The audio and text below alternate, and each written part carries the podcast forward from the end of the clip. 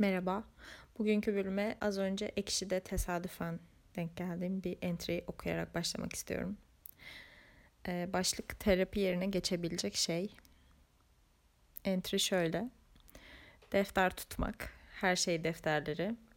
İlk kuralı mükemmel olması için uğraşmamak. En güzel defteri, en iyi yazan kalemi aramamak. En güzel yazımla yazacağım diye en uygun zamanı beklememek. Hoşuna giden bir şey yaz, sevdiğin bir resmi kes yapıştır. Çok beğendiğin keki Sema'nın keki diye not al. Yeni tanıştıklarının doğum günlerini, bazen zevk için numaralarını yaz. En keyiflisi telefondan birkaç fotoğrafı bastırıp yapıştır. Okuduğun kitapta hiç unutmam artık diye yazmayıp unuttuğun o cümleleri yaz. Arada kendi el izini çiz. İleride okuduğunda üzmeyecekse ara ara duygularını yaz. Bu beni mutlaka üzecek dediklerini kayıt altına alma. Söz uçar yazı kalır malum. Uçsun dağılsın havaya suya. Defter ilerledikçe eline al, karıştır, oku. Hiçbir şey olmazsa elin kalem tutmuş, yine de bir şeyler olmuş olur. Süt Kokusu isimli yazar yazmış. Ee, böyle az önce tesadüfen denk geldim. Hmm, böyle benim yazacağım bir şeymiş gibi geldi. Hoşuma gitti bilmiyorum. Öyle okumak istedim. Bu arada Instagram story atmıştım onu. Birisi yazmış. Her şey defteri figürünü ilk senin videonda görmüştüm. Çok güzel gelmişti. Hala çok sık kullanıyorum. Ger- gerçekten dünyanın en çorba ama en rahatlatan defter türü demiş. Evet doğru. Bu yazıyı okuyunca bana da kendi her şey defteri videomu hatırlattı. Öyle. Umarım iyisinizdir. Ben bugün çok mutluyum. Ee, çünkü bir mucize yaşandı hayatımda. Olacağına e, hiç ihtimal vermeyeceğim bir şey. Aklımın ucundan daha geçmeyecek bir şey yaşandı ve böyle uzun zaman sonra içim içime sığmayacak şekilde evde dolandığım bir gün yaşadım gerçekten. O yüzden hatıra kalması için bugünü kayıt altına almak istedim. Biliyorsunuz benim evin satılma durumu vardı. Bunun üzerine podcast bölümleri bile kaydettim. Ee, son 2-3 haftadır gerçekten delirme noktasına gelmiştim. Ee, bugün de yine evi görmeye birisi geldi. Emlakçı ile birlikte. Önce durumu anlatayım sonra size mucizeden bahsedeceğim. Ee, şimdi şöyle geçen hafta bu çok soru soran kadın vardı hatırlarsınız. O zaman emlakçı artık evin içine daha girmemişti zaten. Ve böyle ben emlakçı gibi bir şey olmuştum yani. Hatta sonradan düşündüm ki yani bu ev satılırsa bana da bir komisyon verilmesi gerekecek. Çünkü ben de emlakçılık yaptım sayılır bir yerde. Neyse. Bugün de bir karı koca çift geldi. Ee, bugün emlakçı girdi. Ben odada durdum böyle hiç konuşmayacağım dedim. Yani neden böyle her gelene anlatıyorum yok işim bilmem ne muhabbet etmek zorunda değilim ki yani. Bir de böyle cins cins insanlar geliyor falan. Dedim ben odamda duracağım. Gidene kadar 5 dakika. İlgilenmiyorum emlakçıya sorsunlar falan. Neyse. En son işte çıkarken adam böyle bana demez mi? Özge Hanım home office mi falan. Evet home office canım. Yani böyle bugün zaten storylerde böyle bir sinirlendim iyice. Emlak dedim ki emlakçıyı çemkiremediğim için buradan sizinle dertleşeceğim. Çünkü böyle bir an hakikaten bir şey geldiğini hissettim yani damarıma basıldı. Ee, emlakçıyı zaten böyle arayıp artık bilmiyorum ne söyleyecektim. İyi ki öyle bir şey yapmamışım. Çünkü sonrasında gerek kalmadı. Ama bugün gerçekten çok sinirlendiğimi hissettim. Çünkü gelen adam zaten öyle bir sigara kokuyordu ki yani iki saniye durmasıyla evi böyle sigara kokuttu. Benim canım güzel evimi. içinde asla sigara içilmeyen. Güzelim evimi sigara kokuttu. Oradan zaten bir sinir oldum. Anında bütün camları açtım falan sonrasında ama hemen çıkmadı yani o koku. Neyse. Soru soruyorlar bilmem ne. Evden memnun musunuz bilmem ne. Allah'ım ya böyle o şey hissi çok kötü bir de yani böyle. Hani evin kimsenin almasını istemiyorsun ama böyle birileri eve alabilsin diye böyle onlara yardımcı oluyorsun gibi hissediyorsun ya berbat bir his gerçekten. Böyle kendimi bir de sirk maymunu gibi hissettim bugün. Böyle geliyorlar işte geziyorlar falan. Bir de şimdi benim ev böyle her tarafı defter ve kağıt dolu olduğu için evin %90'ı falan. E gelenlerin tabii ki doğal olarak ilgisini çekiyor. Yani normal bir ev değil benim. İşte defterlerle ilgili soru soruluyor falan ve artık bu durum beni sinirlendirmeye başladı. Hani gün dedim ya her geldiğinde böyle bir yarım saatim gidiyor falan. Dedim ki ulan ben artık söyleyeceğim ya dedim. Çünkü ben her hafta böyle böyle insanlar işte yarım saatlik yani vaktimi çal- çalıyor yani. Bana hiç sıfır faydası var bu olayın ve sonunda belki ben evden taşımak zorunda kalacağım ve bu ay çok sinirim bozuyor dedim. Şunlar bir gitsin. Önce emlakçıyı arayacağım. Sonra da ev sahibini arayacağım. Böyle çemkirecektim baya. Artık dedim ki belki gerekirse taşınırım da artık. Lanet olsun dedim her şeyi göze aldım yani. Ve böyle düşüncelerdeyim tamam mı? Bugün de sirk maymun olduk dedim. Böyle oturuyorlar, geziyorlar. Ben de böyle durmak zorundayım falan kendi evimde. Neyse. Ondan sonra bunlar gittiler. Ben zaten onlar gider gitmez emlakçıya şey yani WhatsApp'tan yazdım. Şimdi onlarla muhabbette olduğunu bildiğim için hemen arayamadım. Dedim ki müsait olduğunuzda beni arar mısınız? Ondan sonra yarım saat falan geçti galiba. Ekranda şöyle bir e, şey belirdi. XXX Arduç ev sahibi olarak kayıtlı bende. İşte isim Arduç soyadını biliyorsunuz. Muhtemel Barış Arduç'un akrabası olan ev sahibim. İsmini vermeyeyim neyse şimdi. Ee, e, telefonda bildirim aranıyor. XXX Arduç ev sahibi arıyor yazıyor tamam mı? Allah dedim. O an saniyede beynimden kaç tane düşünce ışık hızıyla geçti bilmiyorum bile. Ama dedim ki tamam Özge buraya kadarmış. Bugün gelen tipler evi kesin aldılar. İşte artık sana da bu vahim haberi vermek için şu an ev sahibin seni arıyor. İşte o korktuğun şey başına şu an geliyor dedim içimden. Ondan sonra telefonu açtım. Özge Hanım dedi işte falan nasılsınız vesaireden sonra. E, haberiniz var mı dedi işte. Yok dedim. Hani konuşmuşlar, anlaşmışlar falan. Sizin kiranızı da yükselteceklermiş işte. Rakam söyledi benim. Şu an olan kiramdan biraz daha yüksek. Hatta bir bakayım. Ee, tabii 350 lira daha yüksek fiyat söyledi. Anında da zam yapmış sağ olsun. E, almayı düşünen kişi. Sonra ben dedim ben zaten bunu dedi yan tamam dedim hani yatırımcı aldı. Benim kiraya da anında zam yapacak belli ki. Çünkü e, 400 bin lira zam 400 bin lirasını gömen bir insan eve e tabii ki e, bunu kısa sürede çıkartmak isteyecektir yani bunu zaten tahmin edebiliyordum falan. Ben böyleyim kara kara bir an düşünürken ev sahibi demesin mi o anda? Özge Hanım ya ben evi satmaktan vazgeçtim dedi. Ben şok. Böyle bir an algılayamadım. ben şok. Böyle bir an, e, an yani şaka yapıyor zannettim. Çünkü hani konuşmada asla en son beklediğim cümle bu. Hatta hiç beklemediğim aklımın ucundan geçmeyecek bir cümle bu yani. Dedim nasıl yani falan. Yok dedi ya ben evi satmaktan vazgeçtim dedi işte. Evi piç edecekler. Evi piç olacak falan dedi. Dedim ne oluyor içimden. Ondan sonra e dedim yani neden falan. Halbuki tam da adam bugün hakikaten de alıyormuş yani kabul etmiş neredeyse. Ben böyle bir şoku atlatamadım. Sonra ben size satacağım bu evi falan filan şakaya bağladı falan konuştuk vesaire. Ben de dedim YouTube'dan zengin olmamı beklemeniz lazım dedim o zaman. Ben alırım evi o zaman dedim. Falan kapattık. Telefonu kapattık sonra işte. Ben böyle bir 5 dakika falan böyle kaldım. Bakıyorum. Anlamaya çalışıyorum. Acaba az önce ben bir rüya mı gördüm falan. Çünkü sıfır ya böyle bir şeyin olacağını biri bana dese asla inanmazdım. Sonra hatta emin olmak için tekrar aradım adamı. Dedim ki şaka yapmıyorsunuz değil mi dedim. Yani vazgeçmezsiniz değil mi yani dedim. İşte bu böyle kısa bir süre boyunca o zaman artık bir daha uzunca bir süre düşünmezsiniz herhalde değil mi dedim. Ben şimdi sorayım da hani garanti alayım falan. Valla ondan sonra ne cevap verdi onu da hatırlamıyorum şu an. Çünkü hala demek ki beynim yerinde değil, değilmiş. Ben çünkü normalde hatırlarım böyle birisiyle yaptığım telefon konuşmasını falan. Demek ki o kadar sevinmişim ki beynim uçmuş o anda. Ama yani satmayacağım falan dedi galiba.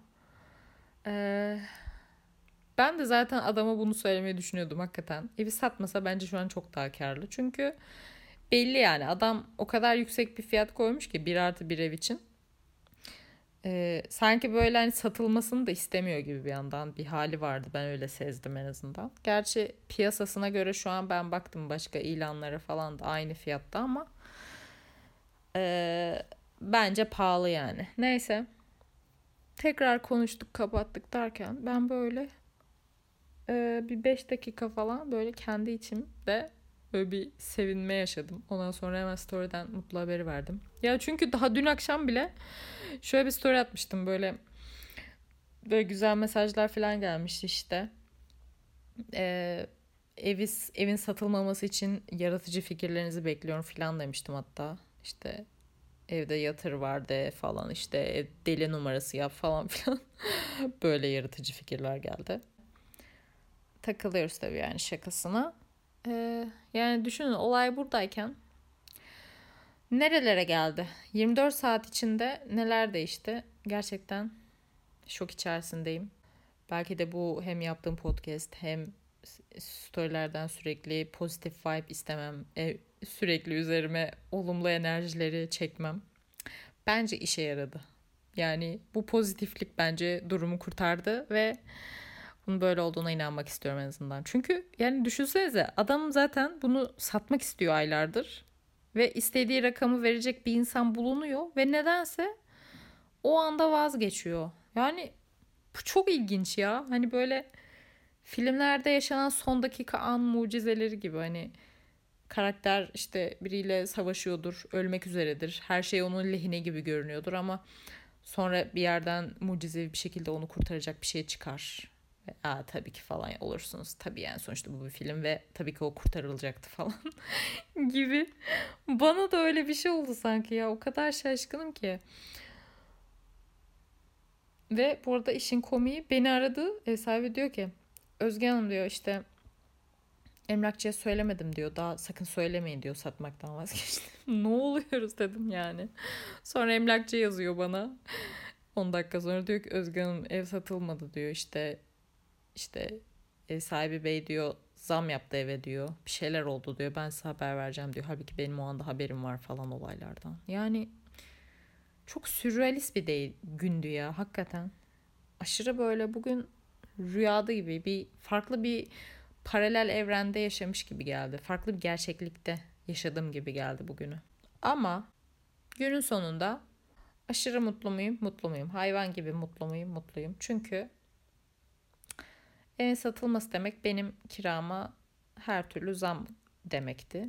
Ben şimdi o size bahsettiğim o uygun fiyattan oturacağım. Oturmaya devam edebileceğim en azından. Ya çünkü bugün sahibinden baktım. Kendi e, mahallemi aradım. E, ve benim apartmanımın sadece iki yani iki daire yanında bir site gibi bir şey işte daire gibi yani bir ne diyeyim site mi yani küçük bir apartman gibi bir şey anladım hemen. Neyse oradaki bir artı birlere baktım ve benim şu an ödediğim kiranın tam iki katıydı. Yani düşünün aynı sokaktayız ve aynı özellikler. O da bir artı bir benim evim de bir artı bir ve benim tam iki katım. O yüzden bu hayattaki şansımı gerçekten evimde kullandığıma inanıyorum ve bunun için çok bugün tam bugün tam şükran defterime yazmalıkmış ama yazmadım ama bugün o şükür duygusunu çok içimde hissettim yani. Bugünün e, yoğun hissi hakikaten şükür duygusuydu ya. Evimden gitmek zorunda değilim. Aşırı mutluyum. Çünkü e, delirmeme gerçekten ramak kalmıştı yani. Bu olay olmasa gerçekten ne yapacaktım bilmiyorum. Hani ev sahibini arayıp bugün hakikaten çemkirmeyi bile düşündüm yani. Diyecektim ki kardeşim bu ne ya ben senin yatırımcılarını her gün her gün böyle uğraşmak zorunda değilim falan filan. Yani gösterme zorunluluğum var mı yok mu onu da bilmiyorum. Ee, avukatsal durumları pek bilmediğim için. Ee, sanırım gösterme zorunluluğum yok ama e, dediğim gibi ben ev sahibimin iyi bir insan olduğunu düşündüğüm için zorluk çıkartmak istemedim. Ee, bugün gerçi dedim ki e, sizi gerçekten hani sinirlenmeye başlıyordum dedim hafiften. Çünkü bu gelen gidenler benim çok sinirim bozdu dedim. Ama neyse ki bu durumdan sonra geçti dedim. Sonra şunu düşündüm bu olaydan sonra. Söz vermek üzerine. Ee, bu arada şimdi ona geleceğim. Dediğim gibi böyle bir e, çıldırma noktasına geldim dedim ya. Sonra bir anlığına şunu düşündüm. E, bunu yapmaya çalışıyordum zaten son bir aydır. Dedim ki ya bırakacağım hakikaten ne olacaksa olsun. Ben zaten bunu kontrol edebilecek bir durumda değilim. Ben serbest bırakıyorum, korkmuyorum. Ne olacaksa da olsun dedim içimden bir anlığına böyle. Ee, dedim ki kızım Özge sen 2018 yılını bile atlatmış bir insansın. Sen ev arkadaş terörlerini bile atlatmış bir insansın. Sen bu olay mı sana koyar be dedim. Yürü be dedim kızım dedim. Ve hakikaten de öyle oldu. Ee, aklıma şey geldi ee, bir de. Bir ta ilk bölümlerde bahsetmiş olmam lazım. Ee, Secret'ı yazan kadın diye başlığında olan bir bölüm var bu podcast'te. Dinlediyseniz bilirsiniz. Ee, orada Secret'ı yazan kadının iz, e, videosunu izlediğimden bahsediyordum. O videoda e, kadın şey diyordu bir yerde.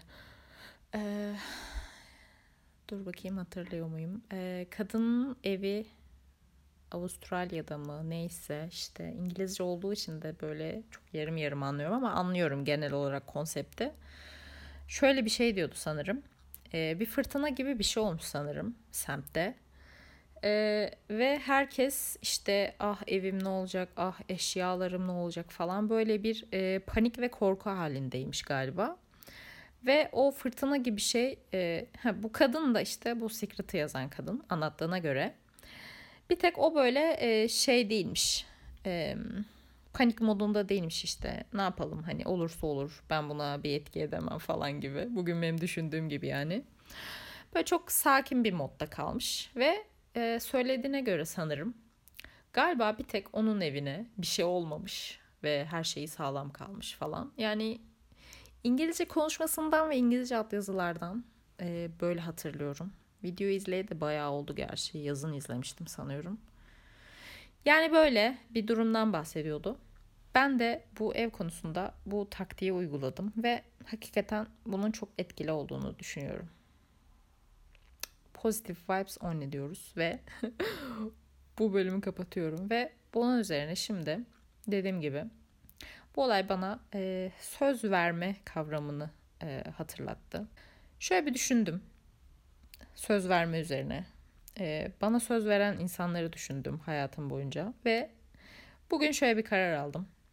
Bir daha e, hiç kimseden hiçbir konuda bir söz almayacağım. Onlar bana söz verse bile bunu kendi içimde geçerli saymayacağım. Böyle bir şey yokmuş gibi davranacağım. Çünkü ben mesela hayatım boyunca işte yani durduk yere insanlara sözler vermedim ama birine bir söz verdiysem hakikaten e, her zaman onu tuttuğuma inanıyorum. Yani tutamadıysam bile en azından tutmaya çalışmışımdır. Hani ne bileyim. Hani bilerek onu bozmamışımdır.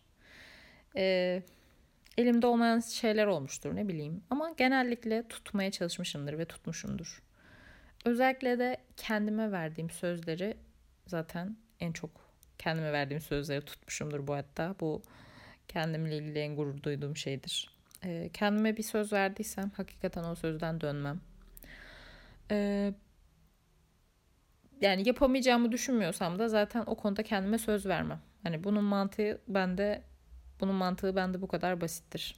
Sonra bunun karşılığında e, karşı tarafı düşündüm. Yani e, hayatımda işte bana söz veren insanları, verdikleri sözleri çoğunlukla bu sözlerin tutulmadığını fark ettim.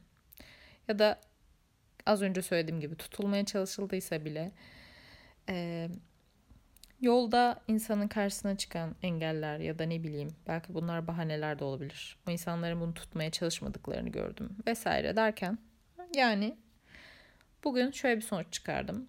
Bence söz verme olayı çok ne diyelim bağ, aslında bağlayıcı olması gereken bir şeyken şey dermişim söz namustur kardeşim.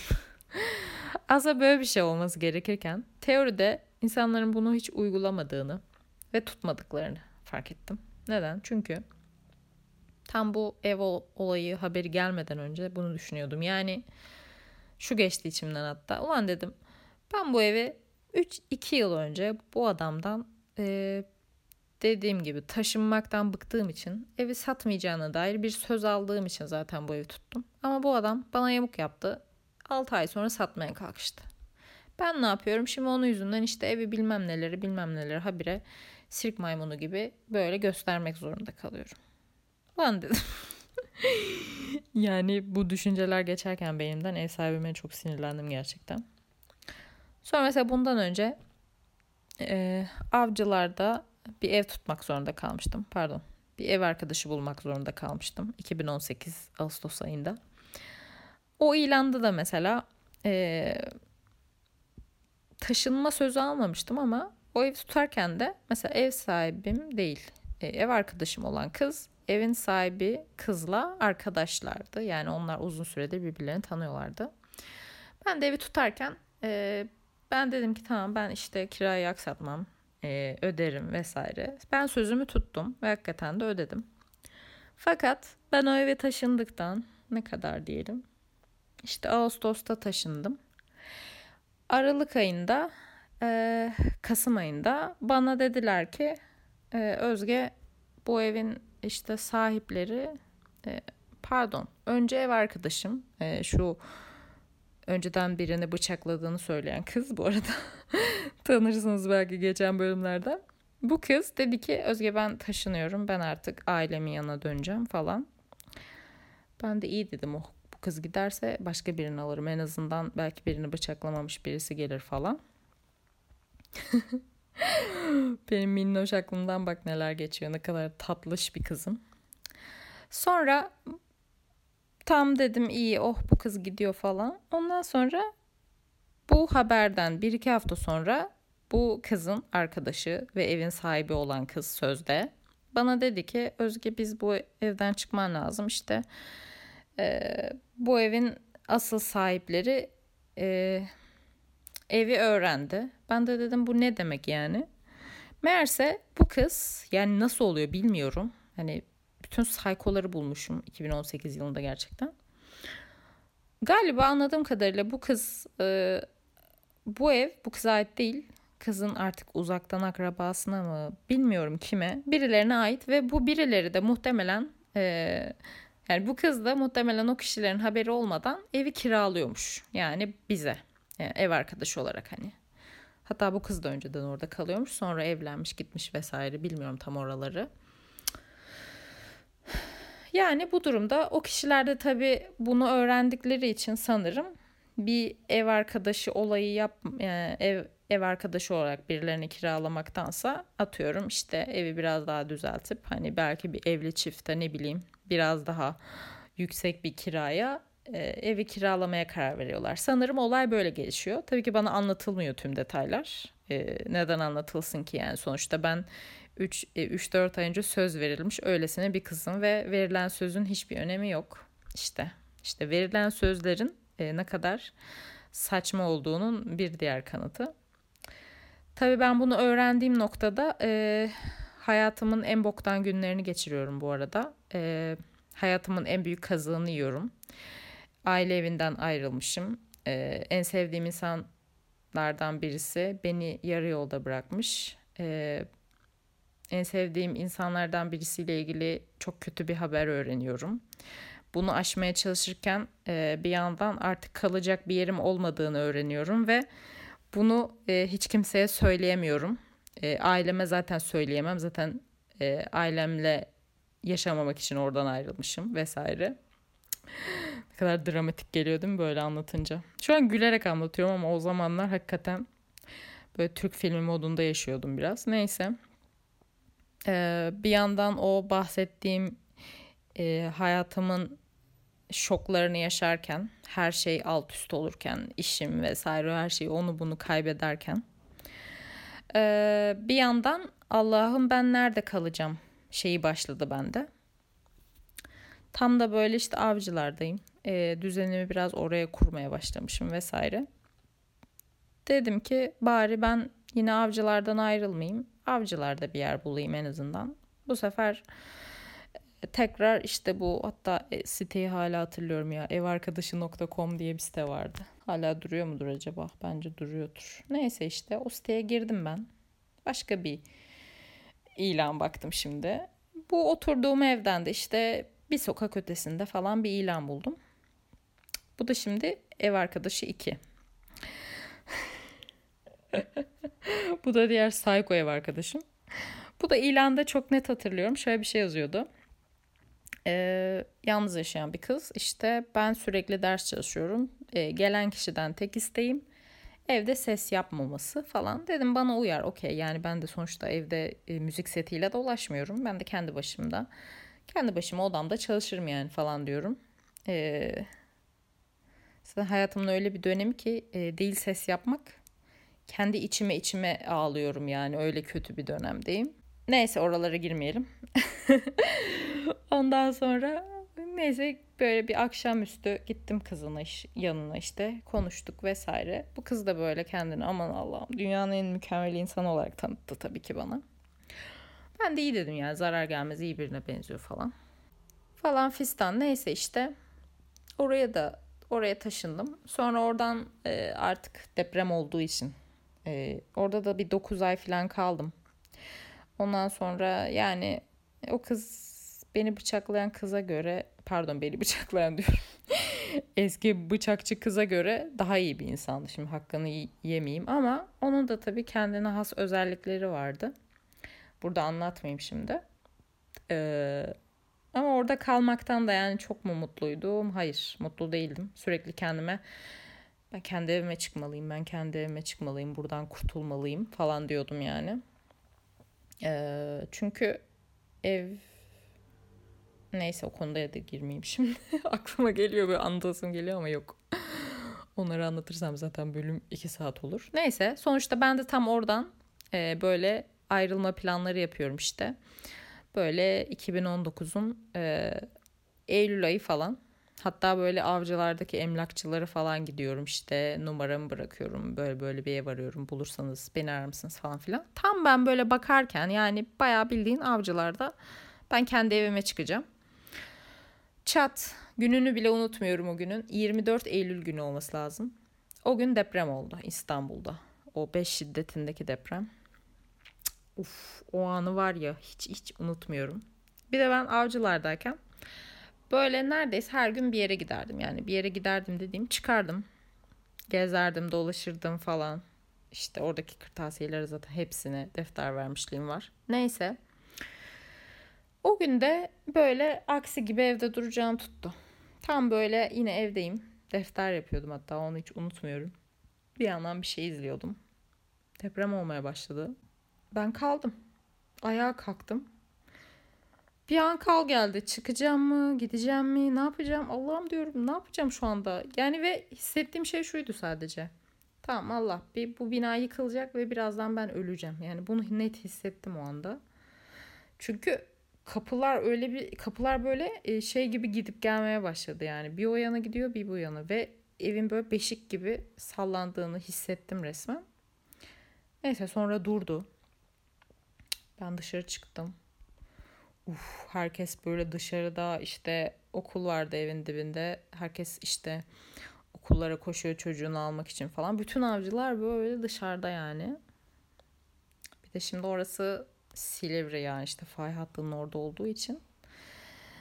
Orada aşırı hissedilmişti o deprem. Mesela annemler işte karşıda oldukları için o gün sormuştum. Onlar mesela çok az hissetmişler falan. Anadolu yakasında o kadar hissedilmemiş yani deprem.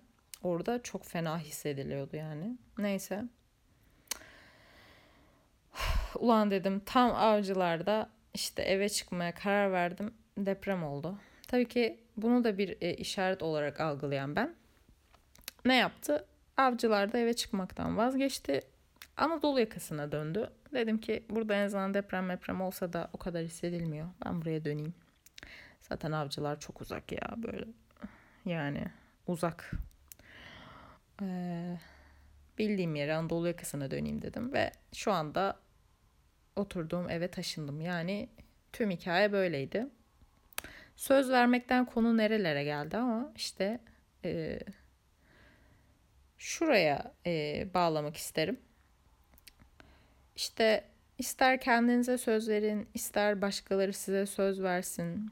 O sözler bazen tutulamayabiliyor ki çoğunlukla tutulmuyor bence. Bunu gördüm ben bu hayatta. Ki belki de tutmak zorunda da değildir insanlar. Ee, sizi çok sevseler de size söz vermek ve o sözleri tutmak zorunda değillerdir. Ben bunu artık öğrendim hayattan. Bence en önemlisi en azından sizin kendinize verdiğiniz sözleri tutmanız ve tutmaya çalışmanız. Ben en azından böyle yapmaya çalışıyorum. Artık hiç kimseden söz almakla ilgilenmiyorum. Sadece kendime sözler verip bu sözleri tutmaya çalışıyorum ve hakikaten kendime verdiğim sözleri tutma konusunda çok daha iyiyim. O yüzden kötü oldum ya o dönemleri hatırlayınca. İnsanlar bazen şu 2020'ye böyle işte pandemi mandemi en kötü yıl diyorlar ya. Benim hakikaten hayatımdaki en kötü yıl 2018 yılı yılıydı yani. Temmuz ayından sonrası o 6 aylık süreç benim e, o benim kişisel pandemimdi yani ve ben oradan çıktıysam artık gerçekten bu hayatta her şeyden çıkarım yani o gözle bakıyorum. Duygulandım. Çünkü oradaki ben şu anki beni görseydi o da duygulanırdı. Nerelere geldik, nerelerden nerelere. Böyle. Benim için anlamlı bir e, bölüm oldu. En azından çoğunlukla ben kendi içimde anlayabildiğim için daha anlamlı oldu. E, böyle. Bugün başıma gelen e, mucizevi olayı paylaşmak istedim. E, ki çünkü genelde bu başka bir şey istesem olacakmış anları biliyorsunuz anlatmıştım. Benim için hayatta çok basit şeyler için olur. Genelde böyle büyük konularda şansım olmazdı bugüne kadar. Bugün e, şansımı kırdığımı düşünüyorum. Böyle bir olay yaşandı. Bunu paylaşmak istedim. Sonrasında söz verme kavramı ile ilgili e, düşüncelerimi anlatmak istedim. Bana atılan kazıklardan bahsetmek isterdim ama gerek yok bence tatsızlık çıkmasın. Ee, şey dermişim onlar kendilerini biliyorlar. yok ya onların da canı sağ olsun ne yapalım. Ee, bu kadar. Son olarak kendinize verdiğiniz sözleri inşallah umarım tutmayı başarırsınız diyorum. Ve bu bölüm biter. Kendinize çok iyi bakın. Bay bay.